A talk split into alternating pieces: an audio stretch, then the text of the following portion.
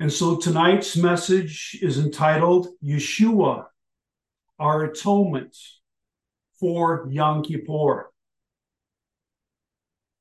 And Yeshua is our eternal high priest.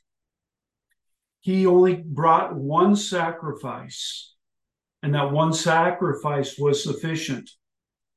But let us turn to the book of Leviticus, which in Hebrew is Vayikra, and chapter number 36. Excuse me. I was in Ezekiel there. We'll be in Ezekiel later. But Vayikra chapter 23, and beginning here in verse number 26. Adonai said to Moshe, The tenth of the seventh month is Yom Kippur for you. You are to have a holy convocation, a gathering, and you are to deny yourself, and you are to bring an offering made by fire to Adonai. You are not to do any kind of work on that day because it is Yom Kippur, to make atonement for you before Adonai your God. Anyone who does not deny himself on that day is to be cut off from his people. You are not to do any kind of work.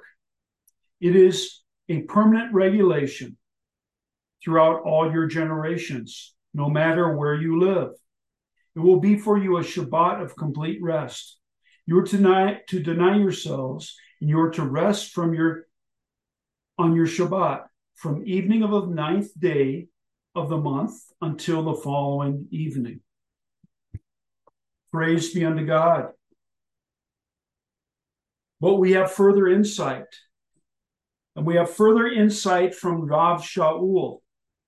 He was a shalakim, that is an apostle. So the apostle Paul, as most people know him by, instead of Shaul or Saul, he wrote to the Messianic believers in Rome, the Messianic community there. So if you like to turn with me to Romans chapter 5 and verse 8. And this is what it says in Romans 5, verse 8. But God demonstrates his own love for us that in Messiah Yeshua died on our behalf while we were yet sinners. Therefore, since we have now come to be considered righteous by means of his bloody sacrificial death, how much more will we be delivered through him from the wrath of God's judgment? So, as Messianic believers, both Jews and Gentiles, one in Messiah, we don't, don't no longer have to wonder whether our repentance has been thorough and that our good works are adequate because salvation has finally and forever rest not on our own merits, but upon the finished work of Messiah Yeshua. Aren't you glad about that? I certainly am. Salvation is Abba Father God's gift to the believing heart. Rav Shaul wrote that we are justified as a gift by his grace through the redemption which Messiah Yeshua whom God displayed publicly as a propitiation in his blood through faith. And where's that? That's a, a, claim from Scripture. So now let us look at Romans chapter 3, verse 25. Romans 3 25. This is what it says there. Rav Shaul is writing this letter also. God put Yeshua forward as what? The kapara, that's the Hebrew word. what does that mean in the English? An atonement for sin through his faithfulness, Messiah's faithfulness in respect to the bloody sacrificial death. So this vindicated God's righteousness because in his, God's forbearance, he has passed over. And think of Passover for a second here. You know, he's Yeshua's called our Passover lamb. And so at that from that point on, since Messiah had not died yet, the Jewish people, as a foreshadow, were to take what? Were to take a lamb and they were to sacrifice that lamb. And that lamb was a foreshadow and a temporary covering until because God the Father knew that one day he was going to send his, send his son to be the Lamb of God who takes away the sins of the world.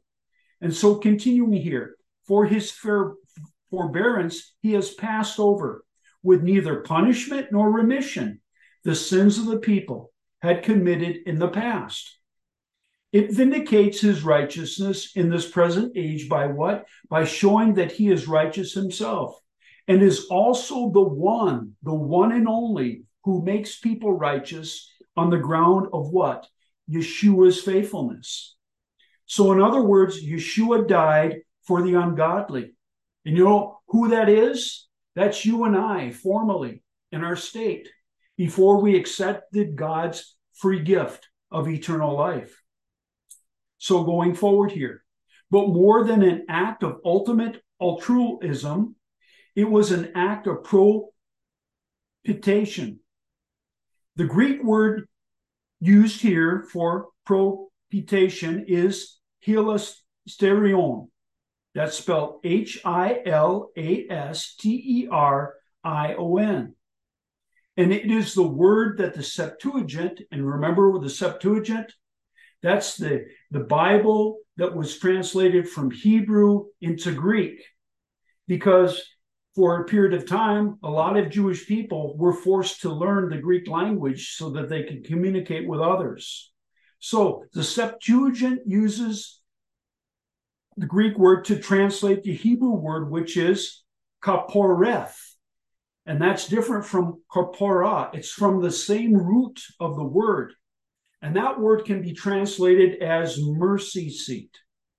So think about the portion on the Ark of the Covenant it was over that that was called the mercy seat.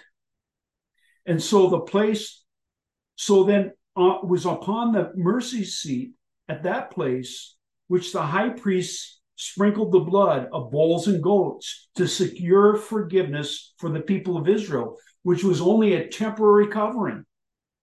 Other Hebrew word, as I mentioned earlier, is kapara, which means atonement, expiation, propitiation. And so we know that Yeshua, in his death, we received both forgiveness and pardon. And how do we know this? We won't look at these verses right now, but later on we will. They are Romans 3:25 and Hebrews, which in the another translation is Messianic Jews, chapter 2, verse 17, and also First John or Yohanan, chapter 2, verse 2, and First John, Yohanan, chapter 10, verse 4, verse 10. So, did more of our sinful condition than any other high priest and all the bulls and goats over the sacrifice that were upon the altar. The atonement which was purchased by Yeshua our Messiah through the shedding of his own blood is received by the Messianic believer through trust and trust alone. It's not by works, but it's by trust. Putting your faith in the accomplished work that Yeshua, our Messiah, has done. That results in what? Justification, which is a long word, but to simplify that word, that means it's a right standing with Abba, Father God. In Romans 5 1, it declares this so, since we have come to be considered righteous by God because of our trust, let us continue to have shalom, that is, peace with God, through whom our Lord Yeshua the Messiah. Why? Because at one time you and I were considered what? As enemies towards God. We were lost. We were without hope. We had a veil over our eyes. But the Spirit of the living God spoke to us. He revealed Yeshua as the promised Messiah, and we received God's free gift. So going forward, we now have a gracious access into the presence of our Heavenly Father. For the Messianic believer, Yom Kippur should be a great, a great day of what? Great celebration. Why? Because we finally have atonement through our Messiah, Yeshua. as we as a day of atonement that we remember that Yeshua died for us. Let us turn quickly here to 1 Corinthians chapter 15. 1 Corinthians chapter 15, another letter that Rav Shaul had written to the Messianic community there in Corinth. And this is what it says here. Now, brothers, I must remind you of the good news which I proclaimed to you, on which you received, and on which you have taken your stand, by which you are being saved, provided you keep holding fast to the message I proclaimed to you. For if you don't, your trust will have been in vain. For among the first things I passed on to you is what I also received, namely this Messiah died for our sins. In accordance with what the Tanakh, what the Old Testament says. And he was seen by Kepha, who's Peter, then by the 12.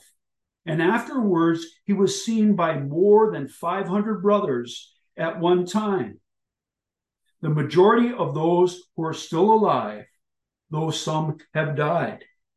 And so, with this, we see and we understand that God's word reminds us that the salvation is by grace and grace alone.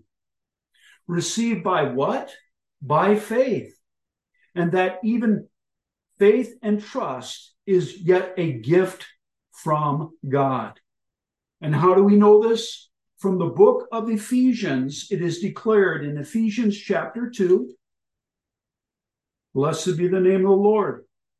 Ephesians chapter 2, verses 8 through 12, it declares this. Ephesians 2, 8 through 10, this is what the word of God declares to us. For you have been delivered by what? Grace through your trusting. Even this is not an your own accomplishment, but is simply God's gift. You were not delivered by your own actions. Therefore, no one should boast.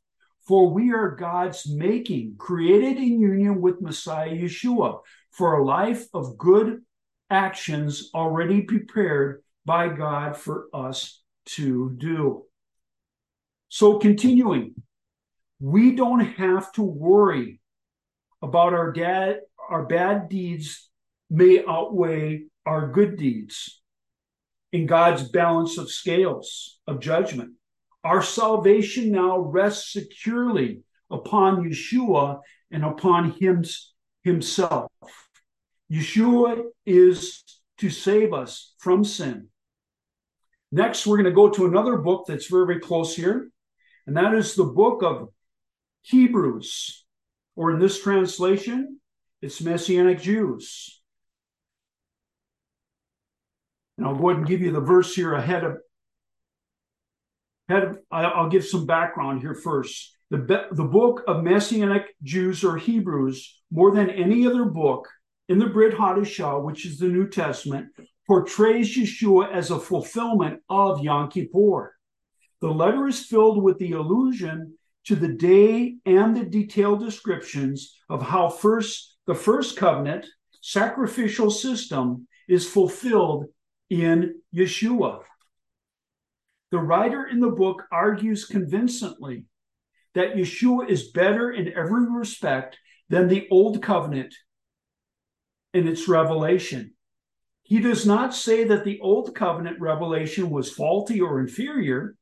Shaul, now writing, to the Roman Messianic community in Romans chapter 7 and verse 12. I got kind of ahead of myself there a little bit.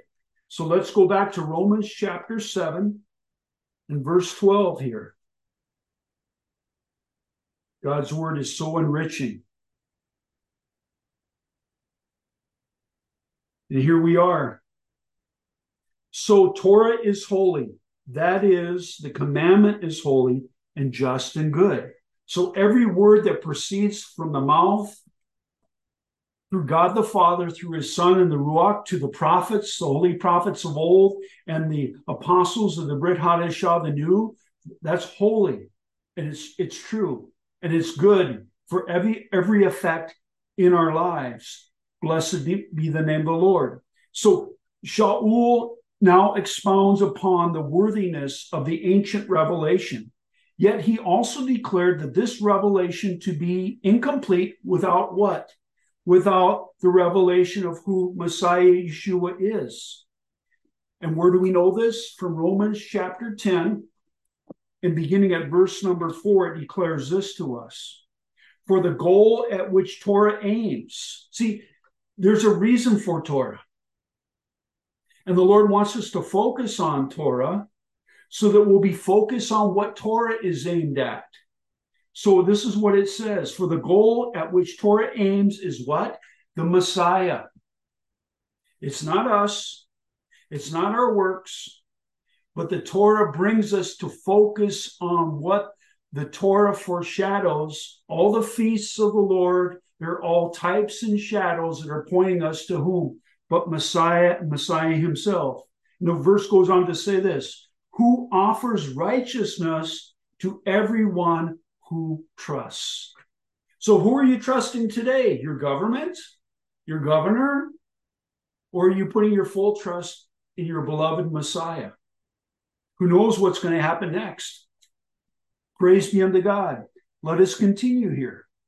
So, the old covenant pointed to the Messiah, who would be the perfecter of the faith. Yeshua is a better prophet how do we know this? Now we're going to jump into the book of Messianic Jews or Hebrews.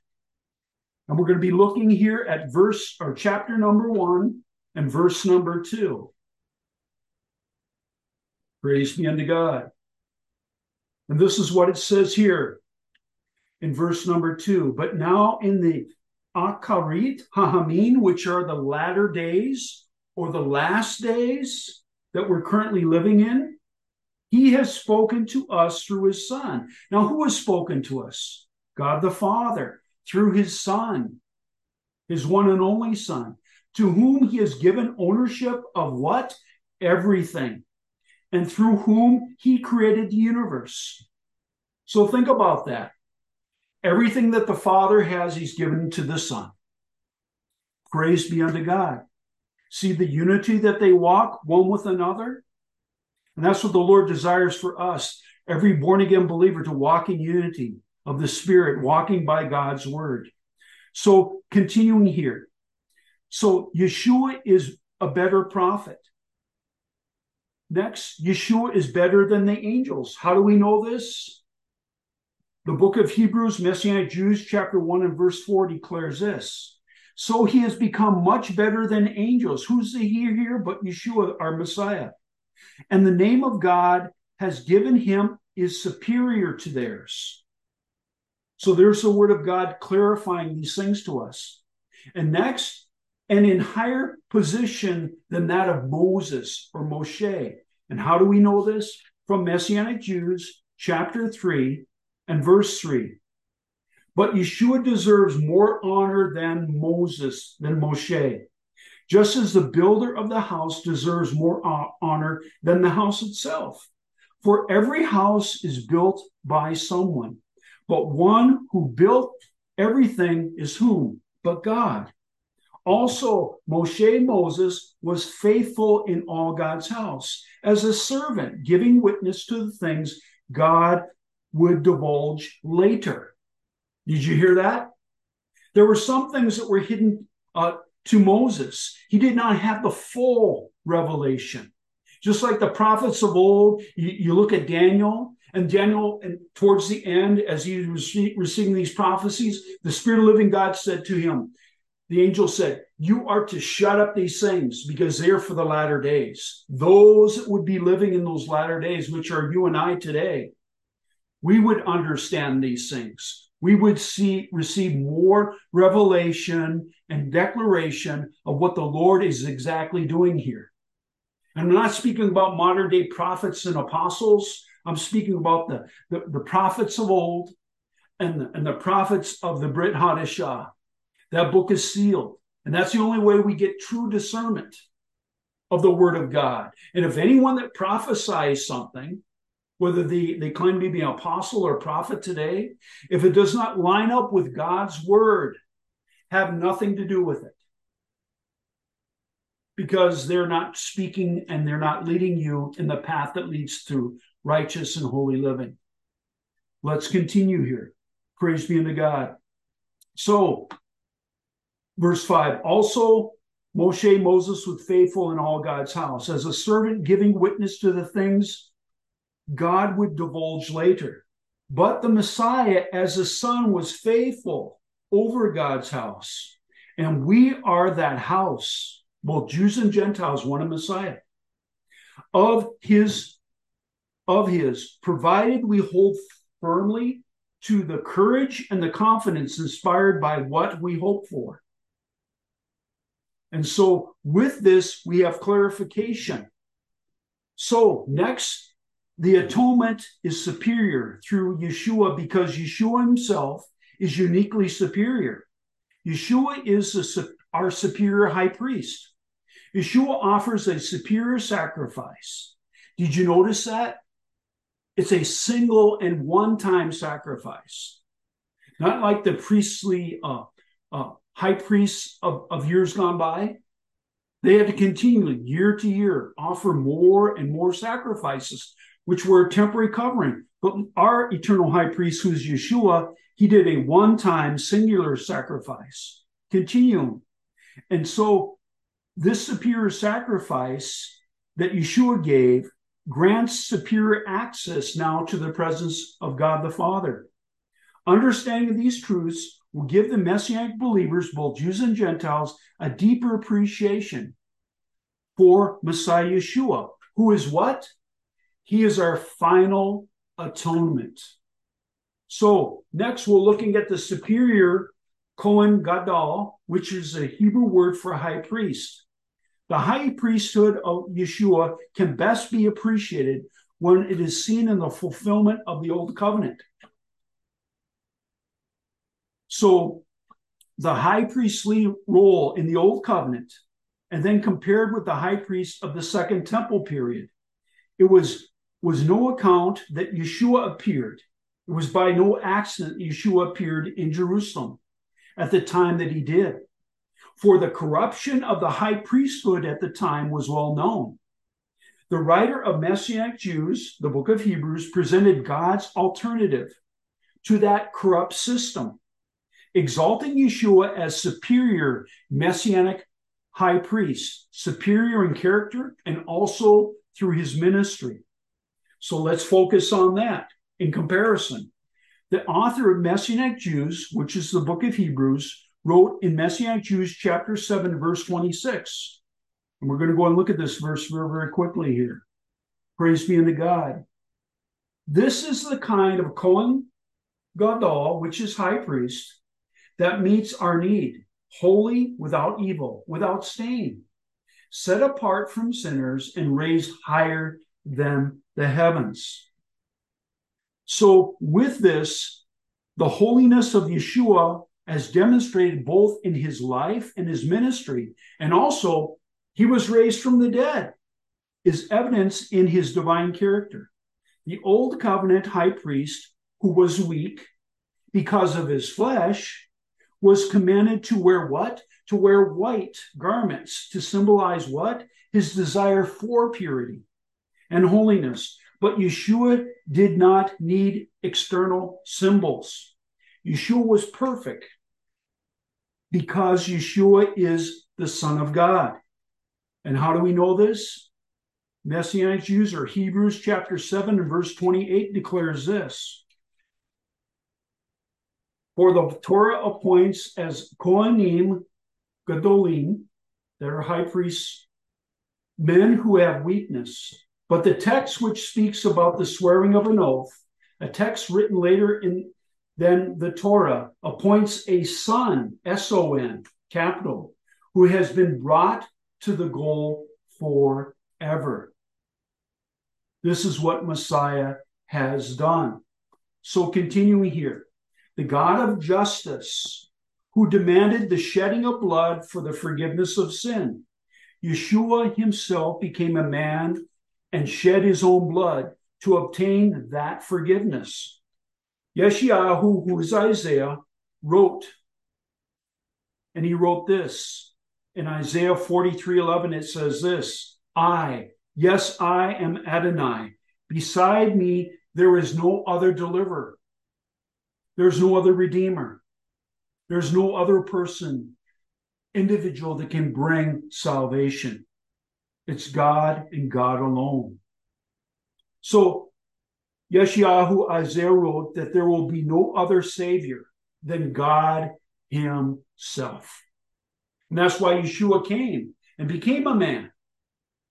So he could be our God Savior, fulfilling what Isaiah had written. So going forward, Yeshua is superior in character to the high priest because Yeshua shares the divine nature of God Himself. Next, the Levitical priesthood needed to atone for its own sins before presenting a sacrifice for the people. The writer of the book of Hebrews or Messianic Jews said, The high priest enters when? Once a year, and not without taking blood, which he offers for himself first. And because of it, he was obligated to offer sacrifices for the sins as for the people, and so also from himself. And how do we know this? From the book of Hebrews, Messianic Jews 9 7 and 5 3. But this was completely unnecessarily for Yeshua, as he was innocent, without evil, according to the standard of God's Torah, the law. And how do we know this? From the book of Hebrews, Messianic Jews, chapter 4 and verse 14, it declares this Praise be to God, his word is rich and it gives life. For we do not have a Kohen Gadol, that is high priest, unable to empathize with our weakness, since in every respect he was tempted just as we are. The only difference being that he did not sin. Think about that. The earthly priests from the tribe of Levi, they were continually sinning. They had to continually bring sacrifices for them first and the people. But here we have eternal high priest who has never sinned. So, continuing here, Yeshua is superior to the second temple high priest. The customs for preparing the high priest on the day of atonement showed that the spiritually that they were spiritually bankrupt and they were ungodly in character of their office. And the Mishnah, and there's some good things from the Mishnah. So I'm going to share one good thing with you today. The Mishnah instructed the elders to have a scholar read and expound the scripture to the high priest, who was often incapable of doing so himself. Why? Because these men who were Levites, they would bribe their way to the point where Herod would appoint them as priests for one year. And we're going to get more into that as we go forward here. So, these priests were often incapable of doing so themselves. Yeshua, the Word of God, who is God incarnate, and how do we know this? From Yohanan, the Gospel of John, chapter 1, verse 14, was the author of the sacred texts and certainly needed no man to teach him the scriptures because he is literally the Word of God. He knows the Father's will. So, continuing here, the rite of purification for the high priest is outlined in the book of Vayikra, which is Leviticus chapter 16. We don't have tonight to read that, so we won't. That's for your own enjoyment to study on your own. He was instructed, this high priest, to wear white garments, symbolizing his holy office, and to wash himself with ceremonial washings, and so purify his heart before God. By the time Yeshua, of Yeshua, these requirements have been greatly expanded. The first century high priest was to wash himself up to five times during the day of, of atonement ritual. He was sprinkled, also with ashes of the red heifer. And I, I know we don't want to get si- sidetracked on that, with, that Israel now has these red heifers. So we're going to continue here. So let's continue. So he is sprinkled with the ashes of the red heifer twice during the seven days of internment, just in case he had come in contact with a corpse. Before his time of preparation, the ritual purification of the high priest was a complex because the Jews were now terrified that he would be found unacceptable to God, making his offerings of atonement invalid. Can you imagine that? Think about that. If the high priest is invalid, then, then there's no one to bring the sacrifice for the people. But we don't have a high priest like that because our high priest is without sin. And not only does he bring the sacrifice, he was the one time sacrifice. Let's continue. But Yeshua was in no need of ritual purification.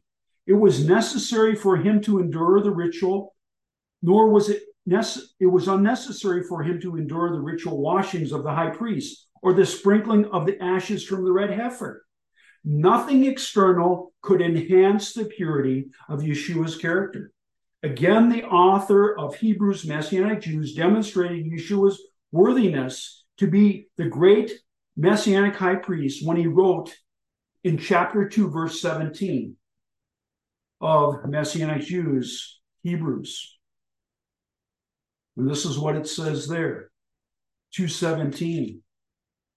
This is why he had to become like his brothers in every respect, so that he might become a merciful and faithful Kohen Gadol, which is high priest, in the service of God making, remember that word we I shared earlier, kapara, atonement for the sins of the people. Can't be any clearer than that. Blessed be the name of the Lord. So, unlike in comparison to his first century counterparts, Yeshua lived among the common people and he understood their troubles.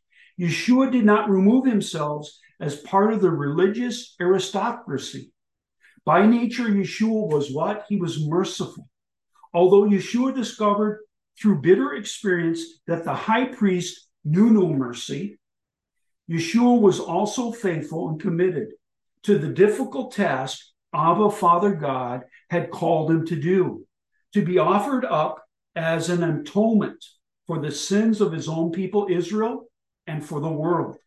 The first century high priests were so self serving and faithful only to their own interests and the protection of their aristocrat status quo. The glorious character, Yeshua, makes him a far superior priest to any before or even after him. So now we're going to look at Yeshua's ministry. Yeshua was not only superior in his character, but also in his ministry. God appointed Aaron's descendants to be priests, be in the priesthood forever. Where is that found in the book of Exodus, chapter 40, verse 15? In Hebrew, the word Exodus pronounced Shemot. But no individual lived forever. The Jews of Yeshua's day were then terrified that the high priest would be struck dead by God on the day of atonement. It was also a custom to have a substitute ready to replace the chosen high priest in case that he died. And how do we know this? From the Mishnah, it's recorded in Yoma 1 1.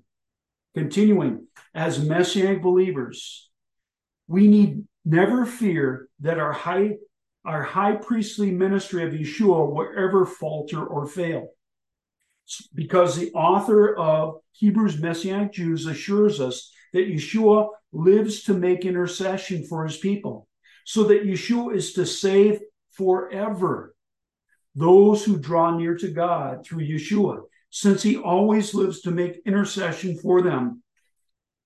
And how do we know this? The book of Hebrews, Messianic Jews, chapter 7, verse 25 declares this to us. Praise be unto God. And this is what it says there but he still lives forever. His position as Kohen does not pass on to someone else. And consequently, he is totally able to deliver those who approach God through him, since he is alive forever and thus forever able to intercede on their behalf. And that's what Yeshua has been doing since he went to the presence of the Father. He's been interceding on all believers, both Messianic Jews and Messianic Gentiles who are one in Messiah. Next, Yeshua was not of priestly descent of Aaron, nor was he a Levite. He was a priest in the same manner as Melchizedek, according to the power of an indestructible life. And how do we know this? From Messianic Jews or Hebrews chapter 7, verses 16 through 17. And we're right close here. One who became a Kohen, not by virtue of rule in the Torah concerning physical descent, but by virtue of the power of an indestructible life. For it is stated, You are a Kohen forever, to be compared with Melchizedek. And so we see what God's word says about Yeshua. And he, Yeshua, because he abides forever, holds his priesthood forever. I read that verse earlier. Hebrews Messianic Jews 724. So the ministry of Yeshua was unlike that of his, con- of his contemporary high priest, who served only one year terms. Although the priests before Herod's day were appointed to serve as high priests for their entire lives, they were still subject to what? Sickness, incapacity, and death. The entire Levitical system was marred by human weakness. But the priesthood of Yeshua is different. His ministry is what? It's everlasting and not subject to the frailties of the flesh. Messianic believers can rest assured of Yeshua's continued intercession on our behalf. Next, the ancient Levitical priests received their high priestly appointments through heredity by the time of the Second Temple, corrupt high priests convinced and bribed their way to power. But Yeshua was directly chosen, appointed by God. And how do we know this? In chapter 5, verses 4 and 5, give us that evidence. Chapter 5, verses 4 and 5. And this is what it says here. And no one takes this honor upon himself. Rather, he is called by God, just as Aaron was. So neither did the Messiah glorify himself to become Kohen Gadol, high priest. Rather, it was the one who said to him, You're my son. Today I have become your father. Where's that a direct, direct quotation from? Psalm 2, number 7.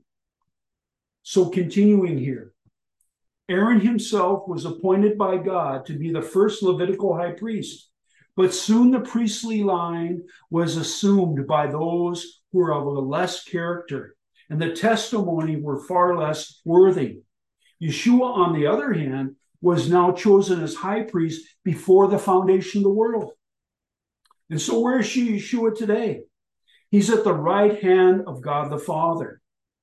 Now, Yeshua's contemporaries would serve a year and then retire to become part of the Sadducean aristocracy.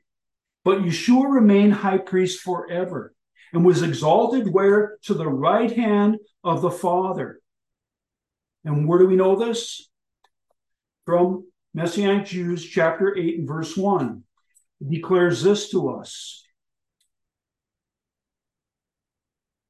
Here's the whole point of what we have been saying. We do have just such a Kohen Gadol, high priest, as has been described. And he does not, and he does sit at the right hand of the HaG'dulah in heaven, at the right hand of the Father. And there he serves in the holy place, that is, in the true tent of meeting, the one erected not by human beings, but by Adonai. Remember when the Lord was showing Moses on the mountain, he said, You were to build the, the Mishkan, the tabernacle, and all the utensils. And where did he, he know what, what to do and thereof? Because there's one up in heaven. And that's where Yeshua brought his own precious blood. So, continuing here, Yeshua is exalted high priest and king in the perfect position to continue his ministry to his people who now dwell upon this earth, who are being added to every day as we are out making disciples and fulfilling the Great Commission. Next, the earthly tabernacle was a marvelous sight. The temple of Herod was one of the one of the wonders of the world. Yet both pale in comparison to what to the majesty of the sanctuary which Yeshua now ministers in.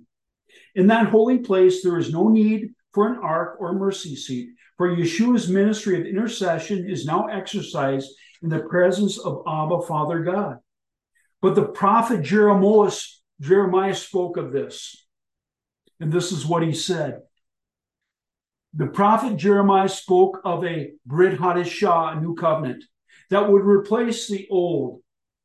In Jeremiah 31, 31, 33, it says this Behold, the days are coming, declares the Lord, when I will make a Brit Hadashah, a new covenant, with the house of Israel. I will put my Torah law within them, and on their hearts I will write it, and I will be their God, and they shall be my people.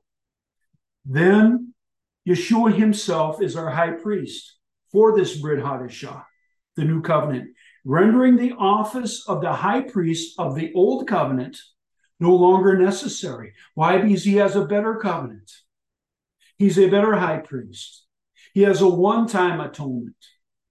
And that's why later on, we may see that it may happen before the Lord takes us home. We may see the establishment of that third temple. And the Levitical priesthood will start over again. But it's just a type and a shadow.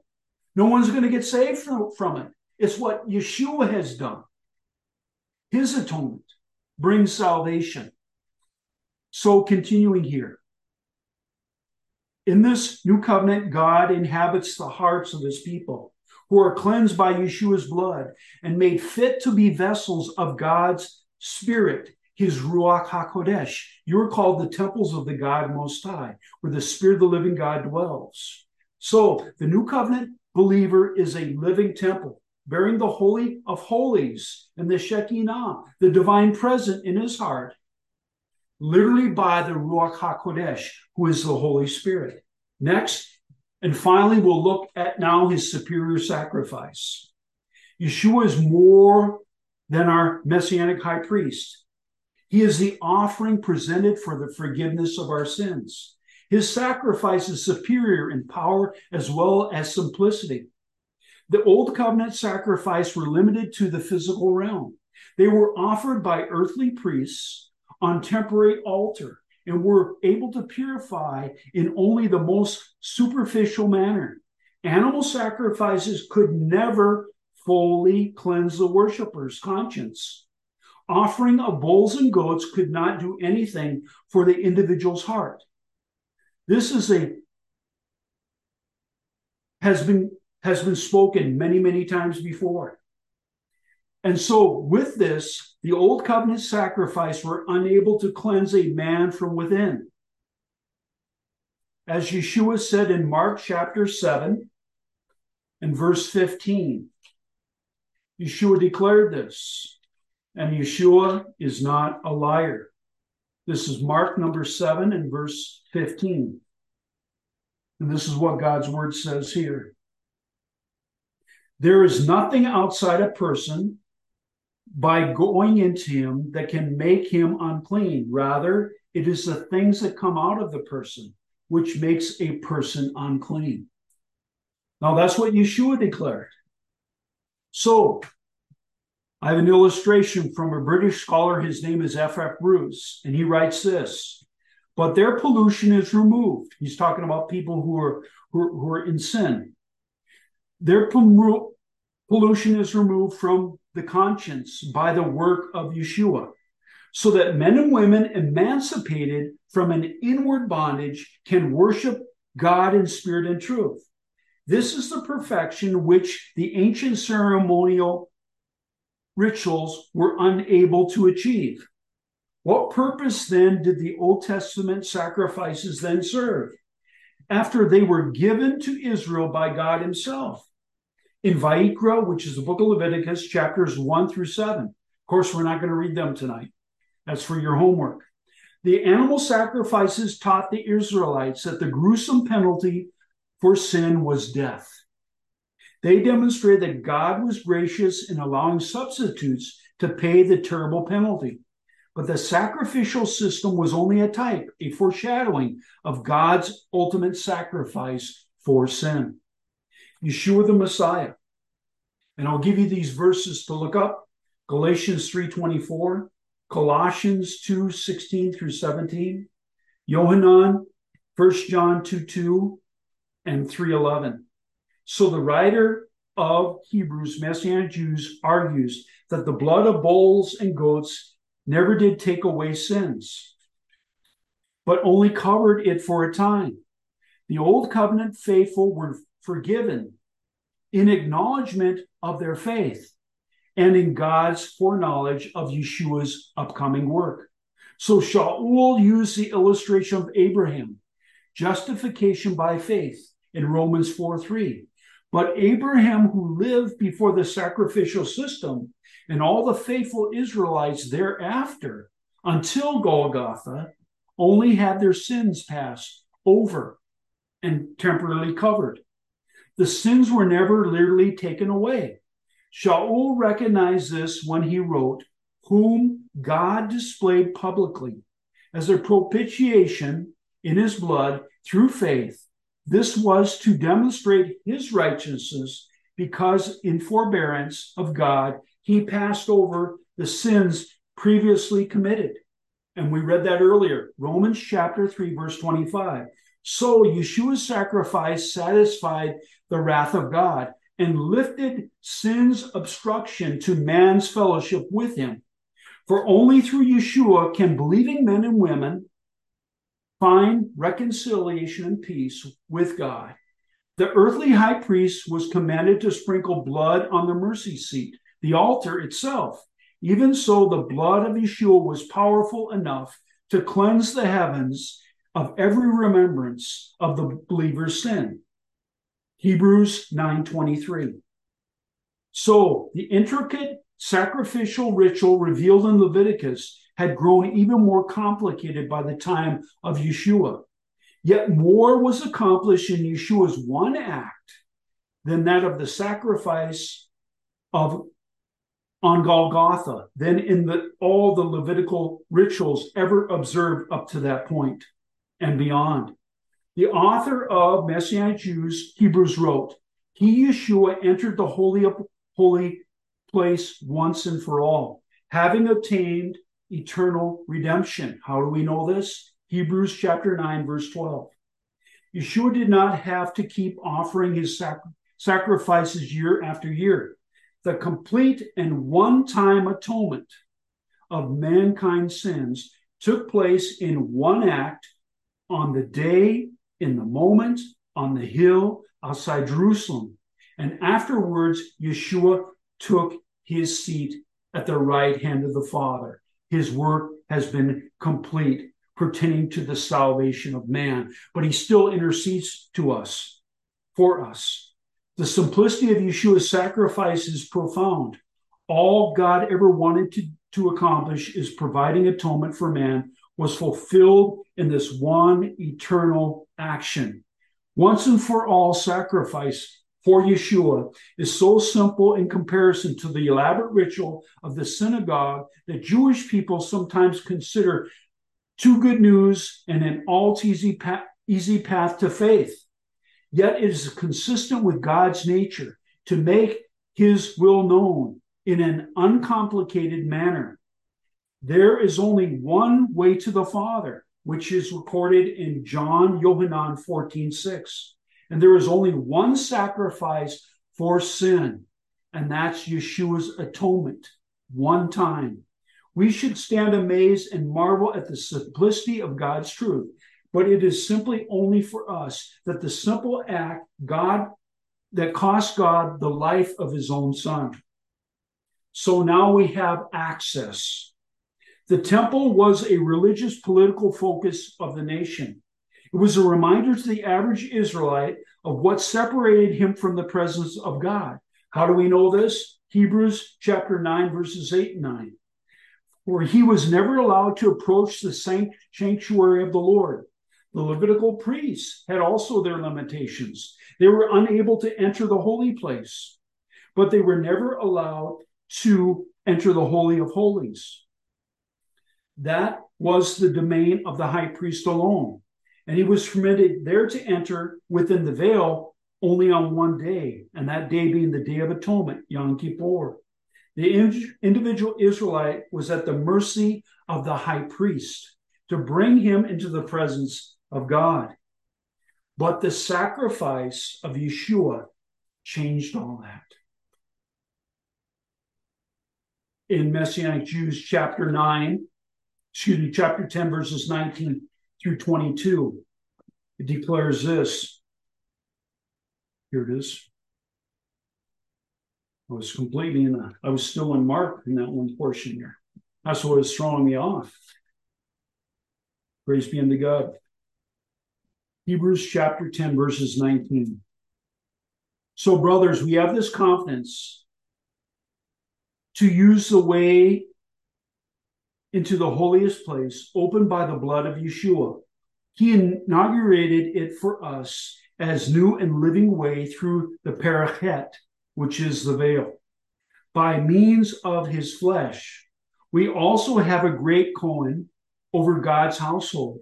Therefore, let us approach the holiest place with a sincere heart, in full assurance that comes from trusting, with our hearts sprinkled clean from the bad conscience and our bodies washed with the pure water. Let us continue holding fast to the hope we acknowledge without wavering, for one who made the promise is trustworthy. And who is that but Messiah himself? And so in the book of Hebrews, the writer he compares the flesh of Yeshua to the veil that divided the holy place from the holy of holies. We know that from the gospels that when Yeshua died, this veil was torn from the top to the bottom. Mark chapter 15, 38 declares the parokhet, which is the veil, in the temple was torn in two from top to bottom. From Matthew chapter 27, 51, it declares, At that moment, the parokhet, which is the veil, the curtain in the temple, was ripped in two from top to bottom. And there was an earthquake with rocks splitting apart. Luke also gives us, it bears witness in Luke 23, 45. The sun did not shine, and also the parokhet, the veil, the curtain in the temple was split down the middle. So here we have it says you need two or three witnesses in scripture according to God's word. Here you have three apostles, three witnesses. Continuing and in cl- conclusion, the Brit Hadashah provides free access to the presence of God for all men and women as long as they enter through the merits of Yeshua's sacrifice. So think about that. What has caused you to be saved? It's through Yeshua's merits. It's not your works. So the Mosaic sacrifice could not purify the conscience, but the sacrifices of Yeshua relieved the worshiper of his guilt and enabled him and her without fear to enter the presence of God. So all of us Messianic believers who trust in the blood of Yeshua experience God's presence more than any high priest ever did. The ancient high priest could enter God's presence on the day, and only one day each year, on Yom Kippur, the Day of Atonement, then only with fear and trembling. Yet those of us who know Yeshua can boldly enter in his heavenly throne room and step into the glorious presence of Abba Father God. The communion with God is now available to all, both Jews and Gentiles, one Messiah, who believe at the times because of a once and for all sacrifice of Yeshua at Golgotha. One need not to, to be a high priest or Levite or even a member of Abraham's race. Our faith relationship to the high priest enables both Jews and Gentiles to approach the throne of God. The writer of Hebrews, Messianic Jews, encourages us in Messianic Jews chapter 1, verse 22 and 23. And we'll look at that very, very quickly. So we're about to close.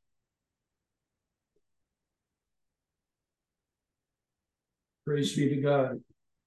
It was Matthew, no, uh, Messianic Jews chapter 1 and verses 22 and 23.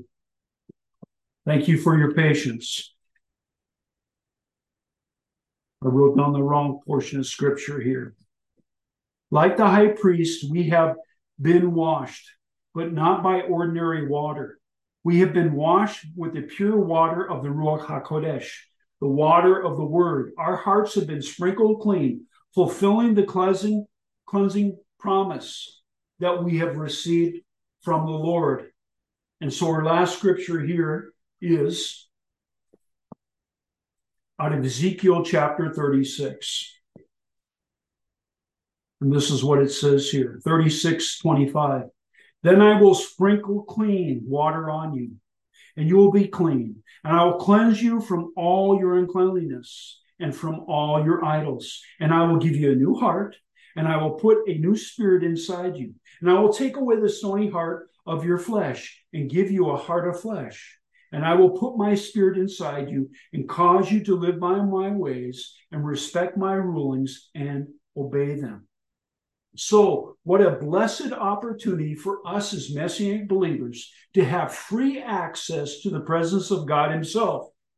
Should that not give us great joy and know that we have an eternal high priest who shall never fail, who has washed us with his own precious blood, and he intercedes daily on our behalf before the Father. Baruch Hashem Adonai, blessed be the name of the God Most High.